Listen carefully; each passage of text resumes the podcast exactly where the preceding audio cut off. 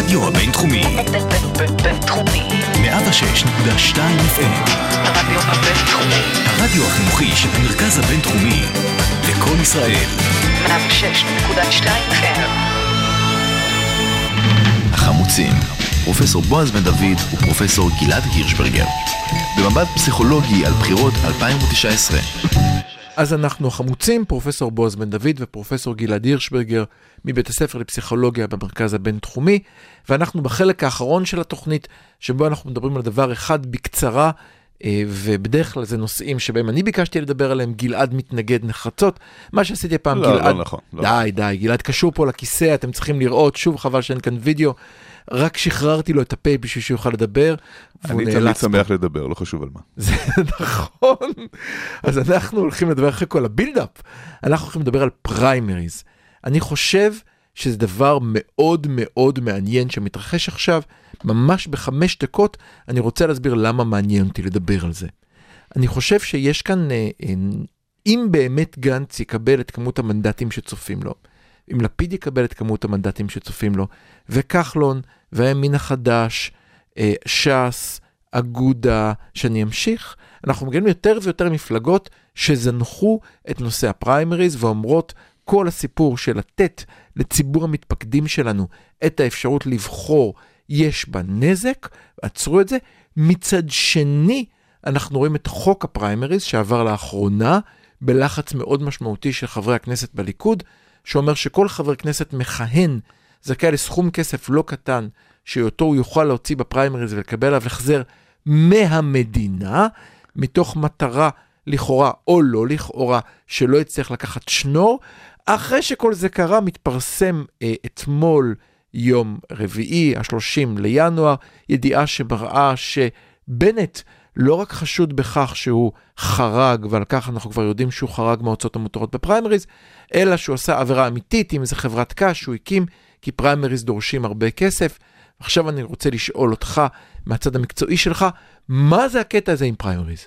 טוב, קודם כל אני רוצה אה, להגיד שהדרך שבה אתה תיארת את הפריימריז היא מוטה מעט. ברור. אתה- אני מוטה ואתה אני ישר, חושב, אני, אני לא, כל אחד ואתה מוטה, כל רציני. כל לא, אחד זה ברור, הסכמנו אחר. את זה. אני חושב שקודם כל צריך לומר שפריימריז בבסיס, הרעיון של פריימריז בבסיס הוא רעיון חיובי, זה רעיון דמוקרטי. הרעיון הוא שלא יהיה איזושהי אספה שמחליטה מי הם המועמדים, מי הם אה, חברי הכנסת, ועדה אלא, מסדרת. אלא. ועדה מסדרת, אלא שהציבור, ציבור הבוחרים, ציבור המתפקדים, הוא זה שיחליט. הרעיון בבסיסו הוא רעיון נכון. לכן, כל מה שאתה אומר עכשיו על הכספים ועל החוקים וכולי, זה, זה נותן לזה איזשהו טעם אה, שלילי, שאולי נוצר בגלל הדרך שבה הדברים אה, מתנהלים, אבל בבסיס, הרעיון שציבור המת... המתפקדים של מפלגה הוא זה שיחליט מי הם חברי הכנסת, הוא לא רעיון לא נכון, זה לא, רעיון אני- דמוקרטי. אני לא חולק עליך, וזה קורה בהרבה מאוד מקומות בעולם, גם מקומות קטנטנים כמו ארה"ב למשל. מאוד ברור שאתה, אה, מפלגה דמוקרטית, עושה פריימריז בתוכה, לבחור מי יהיה המועמד שילך, אפילו אם זה, ל, לא אפילו לחבר בית הנבחרים, אפילו אם זה לדבר, חבר בית הנבחרים של המדינה או של העיר. והכל מאוד ברור שמפלגה עושה בחירה בקרב חברי מפלגה. מה שעוד אנחנו מייבאים מארצות הברית הוא שמערכת הבחירות הזאת, גם אם מערכת הבחירות לדבר, למי שאחראי בוועד הורים המקומי בארצות הברית, זה מגיע לקיצון כזה, כרוכה בהרבה מאוד כסף. ויש כאן עניין שצריך לשים על השולחן, אוקיי, מצד אוקיי. אחד הדמוקרטיה, מצד שני הכסף. לא, הצד השני הוא לא הכסף. טוב. הצד השני הוא איך הדמוקרטיה הזאת בעצם גרמה להחרבה של המערכת הפוליטית בישראל. זאת אומרת, קרה כאן אוקיי. משהו שהוא מאוד מאוד מעניין. כן, תהליך שהוא כביכול דמוקרטי, כן, תהליך שהוא כביכול התהליך הנכון והחיובי ביותר, כן, גרם לזה. שמפלגות, וכאן בואו נתמקד במפלגה אחת, הליכוד, כן. שינתה את פניה באופן שהוא הכי דרמטי שאפשר לתאר. חיסול עידן המרידור והבני בגין נכון. והרמת מה בעצם האורן. קרה בליכוד? מה שהפריימריז, אף אחד לא יודע לאן אה, כל אחד מאיתנו מצביע, לאיזה מפלגה כל אחד מאיתנו מצביע.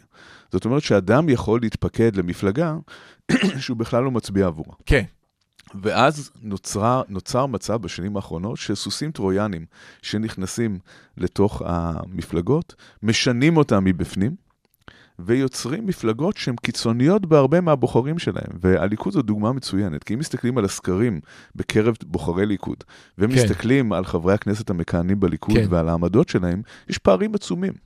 אבל... הליכוד היום, רק לתת דוגמה, הליכוד היום היא מפלגה שחלקים מאוד גדולים ממנה מקדמים את רעיון הסיפוח של יהודה ושומרון. כשמסתכלים על העמדות של האנשים שמצביעים ליכוד, רוב האנשים האלה הם אנשים פרגמטיים, אנשים שתומכים בפשרות ואנשים שלא תומכים בסיפוח השטחים. אז אתה אומר הסיבה לכך היא אותו דבר שניסה אז פייגלין לעשות בצורה מוצהרת מהמקפצה, נכשל ועכשיו הקים לעצמו מפלגה נפרדת.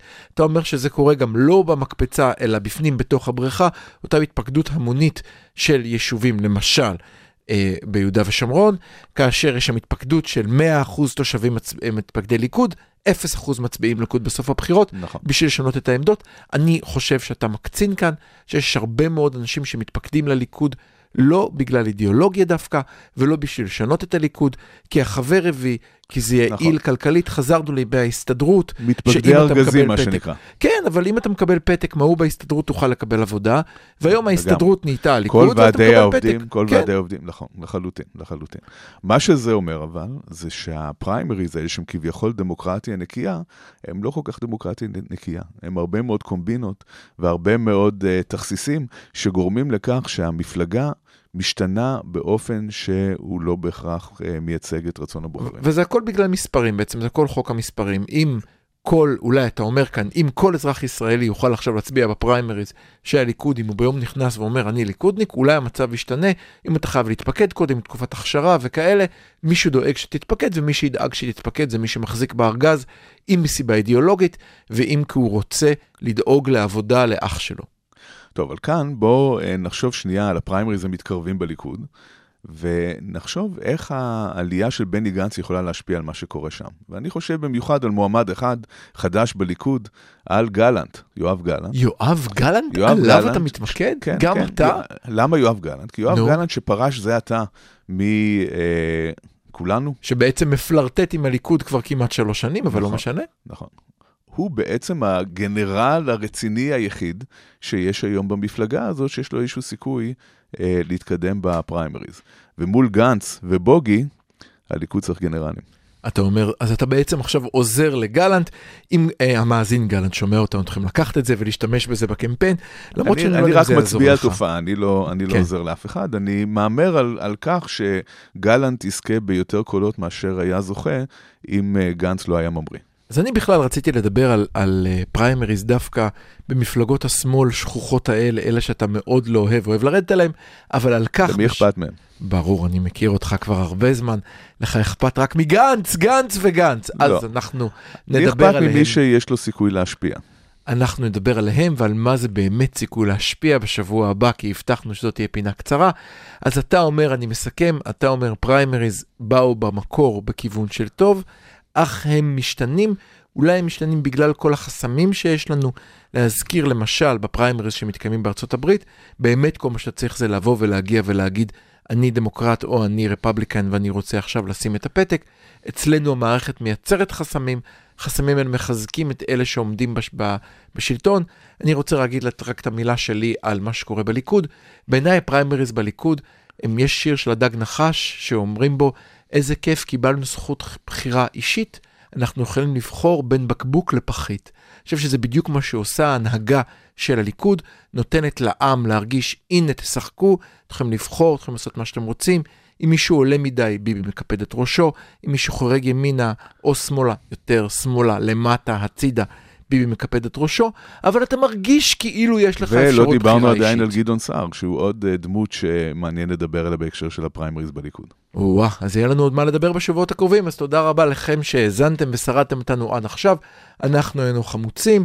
פרופסור בועז בן דוד, פסיכולוג קוגניטיבי בבית הספר לפסיכולוגיה במרכז הבינתחומי, ופרופסור גלעד הירשברגר, אה, פסיכולוג חברתי פוליטי, סגן דיקן בית הספר לפסיכולוגיה במרכז הבינתחומי. נהיה איתכם גם שבוע הבא, אנחנו מזכירים, אפשר למצוא אותנו בכל אפליקציות הפוסטקאסטים. אה, קראו, אה, האזינו, הפיצו, או תקטרו כרגיל. תודה רבה. החמוצים, פרופסור בועז בן דוד ופרופסור גלעד הירשברגר. במבט פסיכולוגי על בחירות 2019.